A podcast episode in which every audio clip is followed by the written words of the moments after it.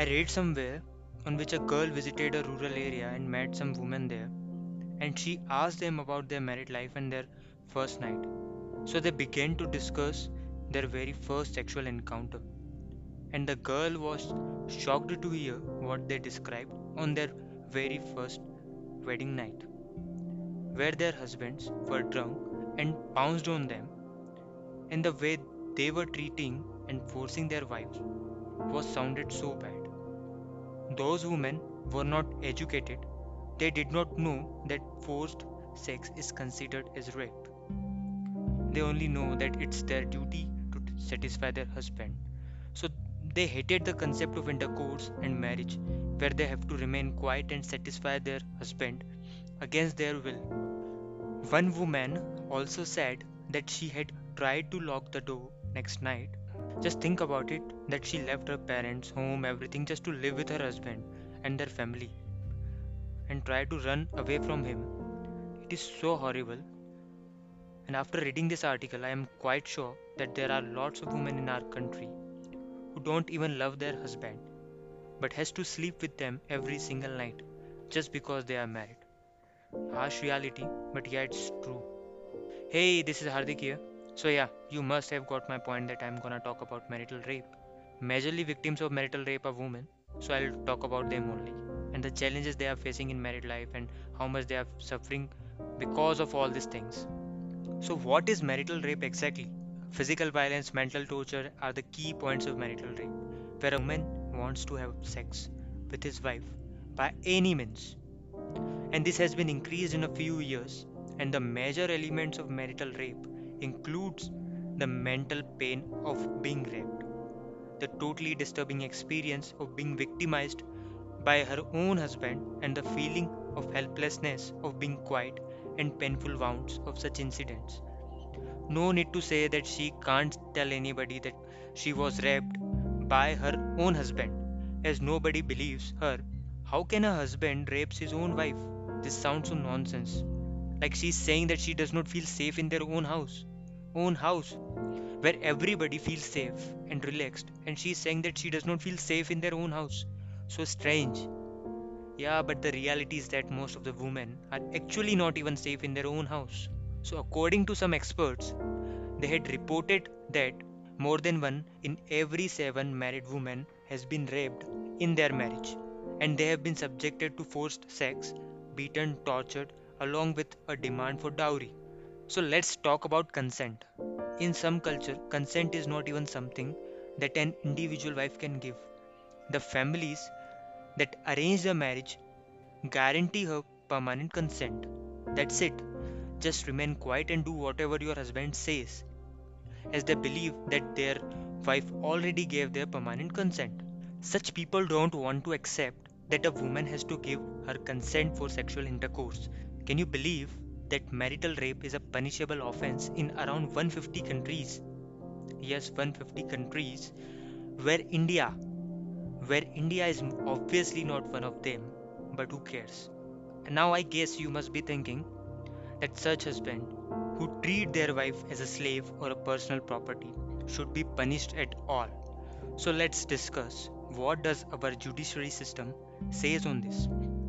Section 375 of Indian Penal Code considers the forced sex in marriage as a crime only when the wife is below age 15. If the wife's age is more than 15, then it cannot be considered as a criminal offense under IPC. Yes, I repeat, if the wife's age is more than 15, it cannot be considered as a criminal offense under IPC. This law has ignored a huge violation of the fundamental right of a freedom. For any married woman, the right to her body or to protect her from any abuse. In India, particularly, marriage is believed as a sacred relation, and it's just not only to fulfill the physical desire. It is believed that husband is supposed to be protector of the wife. But when the same person becomes a culprit of sexual violence against the woman and the whole society and our legal system do not even acknowledge the occurrence of such violence, the physical, mental distress, and unfortunate situation of the victims remain beyond explanation in the words. So the question is Why do women suffer such physical and mental abuse? Why can't she leave him right away and live a good life? The solution is so simple. She can do that and avoid this mental and physical distress, but unfortunately, not that simple as it seems. To be more precise, viewing of the wife as a sexual property of the husband is because of this patriarchal society. Apart from this, there are some predefined economic structural arrangements in our society where a man is the breadwinner of the family, thus, he is having full control over the family, and the woman, as the dependent on the bread earner, having no independent income, and woman has to compromise and adjust even under such circumstances and has to maintain the family integrity as per the society and our so called culture. In most of the cases, woman's family tries to convince her that he's your husband and you should obey him. If he wants to have sex with you, what's so wrong? That's why you both get married. Don't overreact, etc. etc. Therefore, left with no alternatives but to continue even in this abusive marriage. There are some stereotypes about women, and their sexuality reinforces that it is the wife's duty to have sex with her husband, and she's a bad wife. Yeah, she's a bad wife if she does not enjoy sex with her husband. Yeah, she is a bad wife if she does not obey her husband. So let's take an example to understand the difference between good or bad. Suppose the wife makes a delicious dish and asks her husband to eat it. Yeah, she seems to be a good wife as she prepared food for her husband, but husband denies to eat it. Hmm, why? He did not give her exact reason.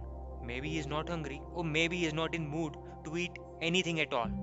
But remember, it's wife's duty to feed her husband, so she forcibly opens his mouth and shoves food in his mouth without his consent. But he says again he has had enough and asks her to stop. But no, the wife has to perform her duty with full of dedication, and she again opens his mouth and feeds him again.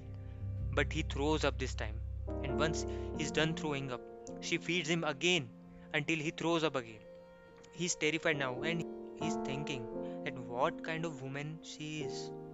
She is doing again and again, and it seems to be a never ending cycle. So, technically, she is a good wife, feeding her husband. We would definitely call this as a abuse and a cruelty. So, why can't you apply the same logic while having sex with a wife?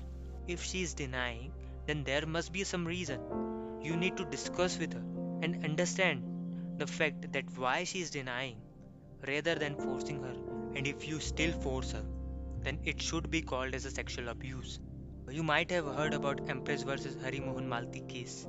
If not, let me tell you about this. Yeah, this is a true story.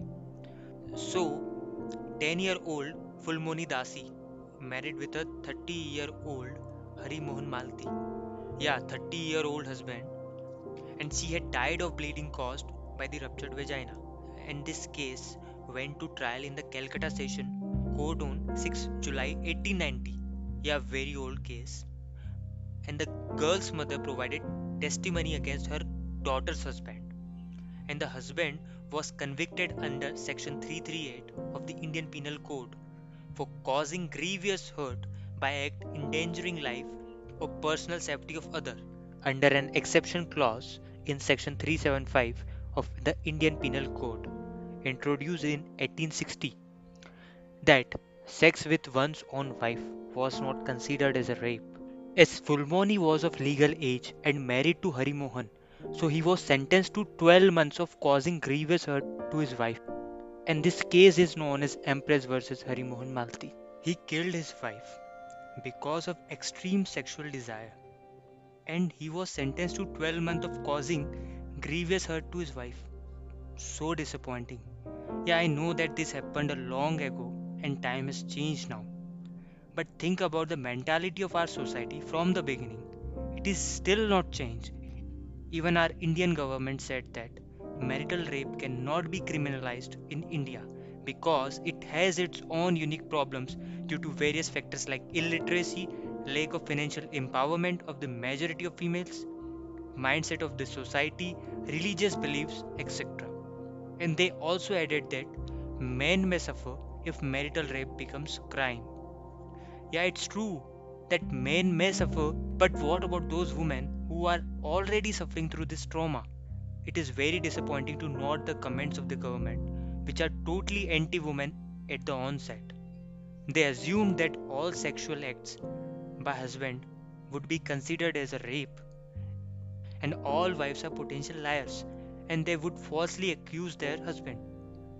Many people believe that criminalizing marital rape is against our religious beliefs and culture. Like, seriously, is it really against our beliefs and culture? You are talking about that religion which teaches us to respect a woman. Now, this is our responsibility to make a change in the society. It is our duty to change the mindset of such people who see a woman as a sex object, who see a woman as a slave. This has to be changed for the betterment of the society. Otherwise, what is the purpose of religious belief, culture, and God if you can't give respect to women? So that's all from my side. I will be back with another episode. Thanks for listening. Be humble, be polite, and spread love. Stay tuned